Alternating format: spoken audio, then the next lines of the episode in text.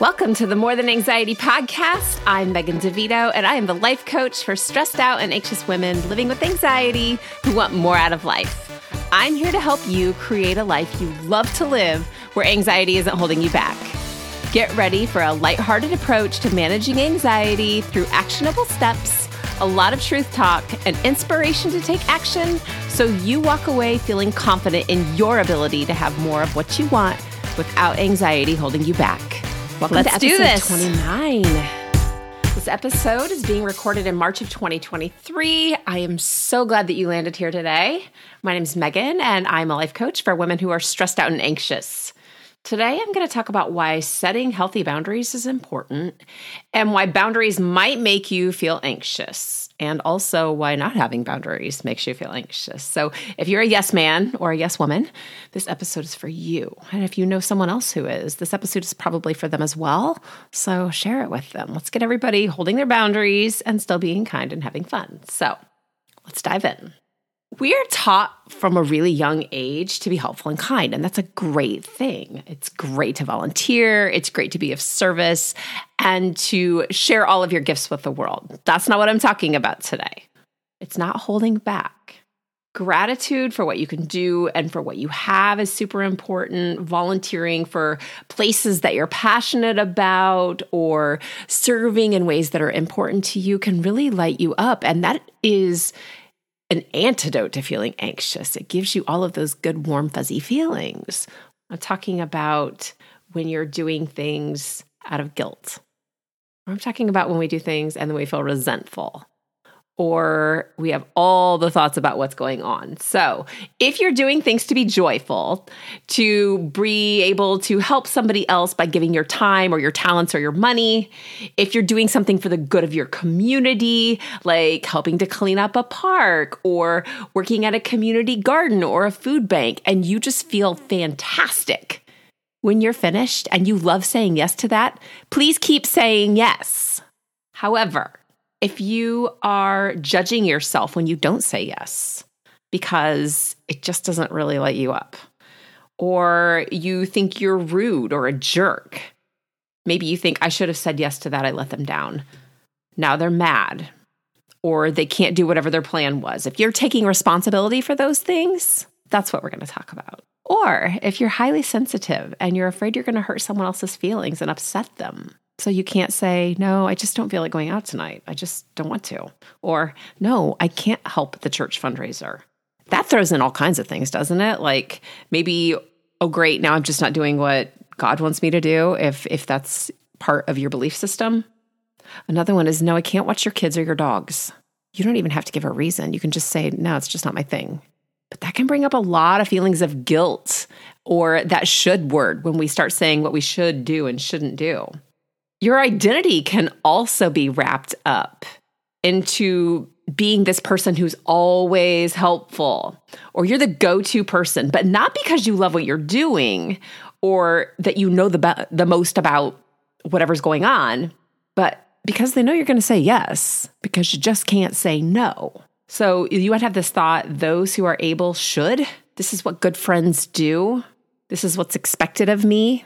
I'm supposed to be neighborly. These are all thoughts that we're taught from the time that we're really young. And honestly, guys, with good intention, we want people to be helping other people. It's what gives us purpose. It what really can move us forward in our lives. We don't want to hold back and not share our gifts with other people. But you were given specific gifts and specific likes and dislikes. So if you're overstepping what your likes and your dislikes are to an extreme, that's where we're going. If you're afraid of the consequences, say the thought is, I'm afraid they're going to cut me out if I don't say yes.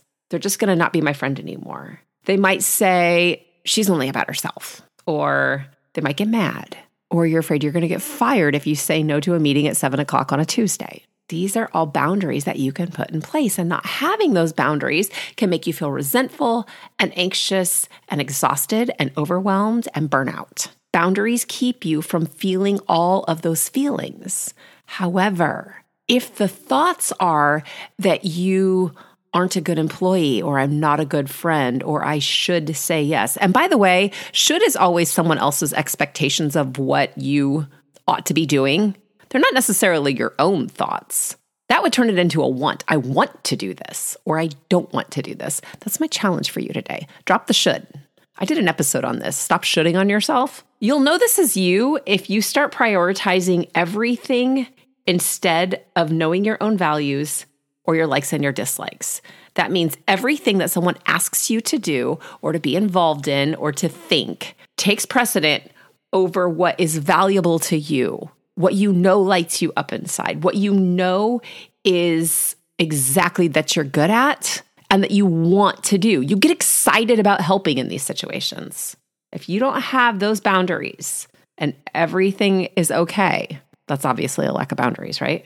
If you keep telling yourself that you love something just to try and make yourself believe it, but you're running on empty, like you've given to the point of having nothing left, so you're just done, you can keep telling yourself that you love it but that doesn't mean you actually love it. No, no, no. I really love going to this meeting. I love it. I love it that people ask me for help. Do you? It's great if you do. However, if you don't, it's time to put those boundaries down. If you let FOMO win, this is really fun for introverts because for me in particular, like we always want to be asked, we want to be included, but do we actually want to go because we just don't want to be left out? This can also show up in like, you know what?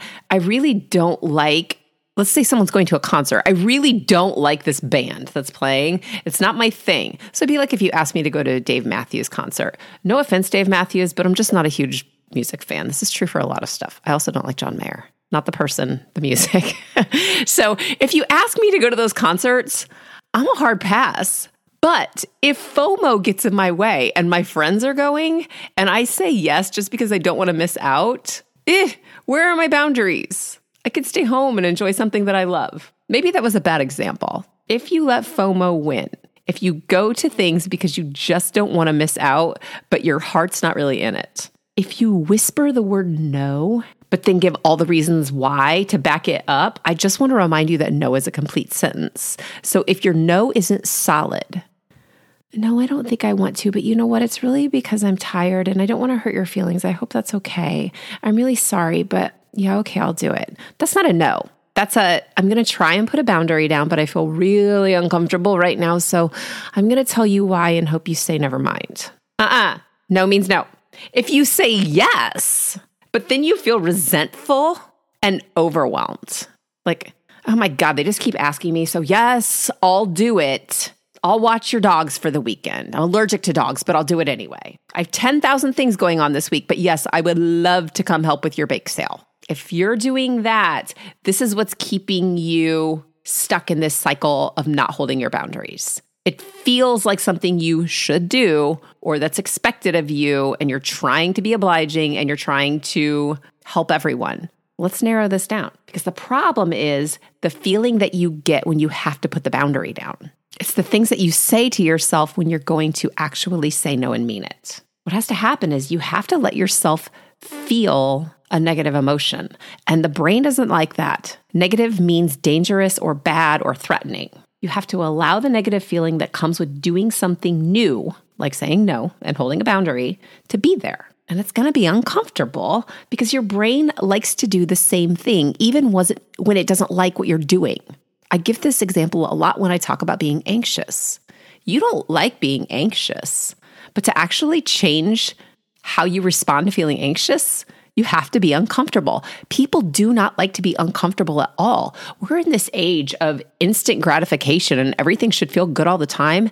And I've got news that's not the way life is. Life is 50 50, and we have to learn to embrace being uncomfortable and having negative emotions. This is going to happen when you begin to lay down boundaries, but that's okay. Here's what we do we learn to feel the uncomfortability and then listen to it. We have to listen to that feeling so that we know why you're not holding your boundaries. Why do I have such a problem saying no to this person in particular? Why do I always feel like I have to be the one to cover? When you can start answering those questions, you find out what it is that you're actually afraid will happen if you hold a boundary. And that comes out in how you feel. It's stored, it's a stored anxious feeling or an uncomfortable feeling in your body. You have to go to the feeling and you have to listen to it. It's the same way when we're dealing with anxiety. It's just a negative emotion stored in there. The uncomfortable feeling comes from what you're thinking about setting the boundary, what other people think what you're afraid they might feel. Did I hurt their feelings? Do they think that I really do have time and I'm just making it up?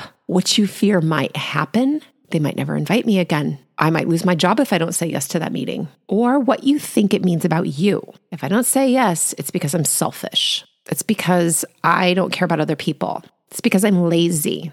I'm just a jerk. Whatever it is that you're saying about yourself also influences why you won't hold those boundaries. Coaching can help you create these boundaries. It can help you feel really good about why you want them so they're easy to hold. This is how we do it. We start talking about all the things you're saying yes to that don't line up with your values the things that don't make you feel good, the things that you show up resentful.